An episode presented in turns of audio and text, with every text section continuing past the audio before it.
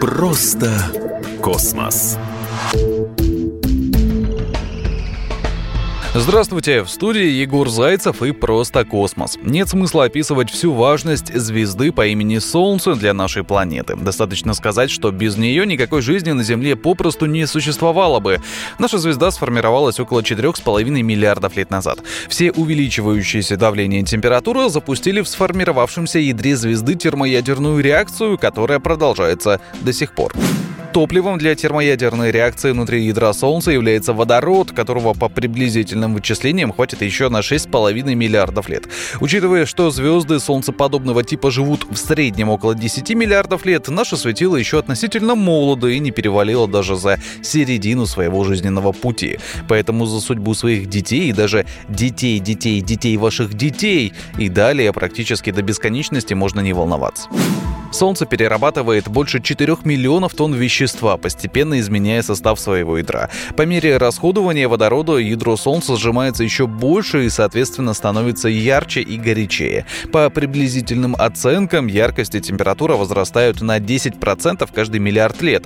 Компьютерное моделирование показало, что уже через миллиард лет жизнь на нашей планете для высокоразвитых существ станет невозможной из-за высокой температуры поверхности и парникового эффекта, вызванного испарением испарением больших объемов воды.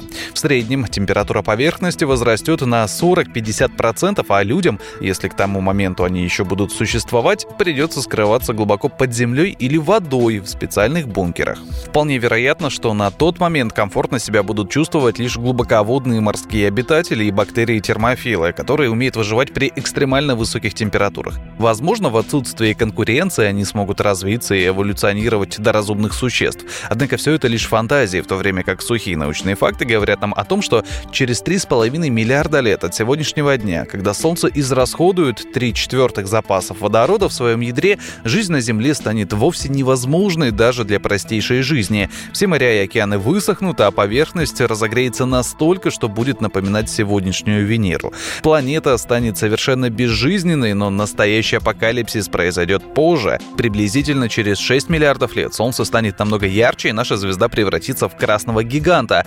На несколько сотен миллионов лет звезда обретет стабильность и даже слегка уменьшится в размерах, но это будет лишь затишье перед бурей. Почти через 8 миллиардов лет ядро Солнца вновь начнет уменьшаться, а внешняя оболочка начнет многократно расти. По современным представлениям Солнце станет в 250 раз больше, чем сейчас.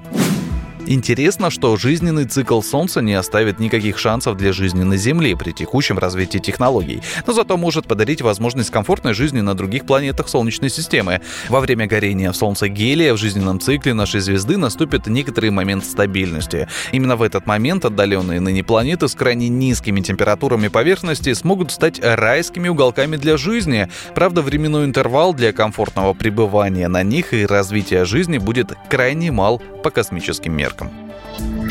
Просто космос.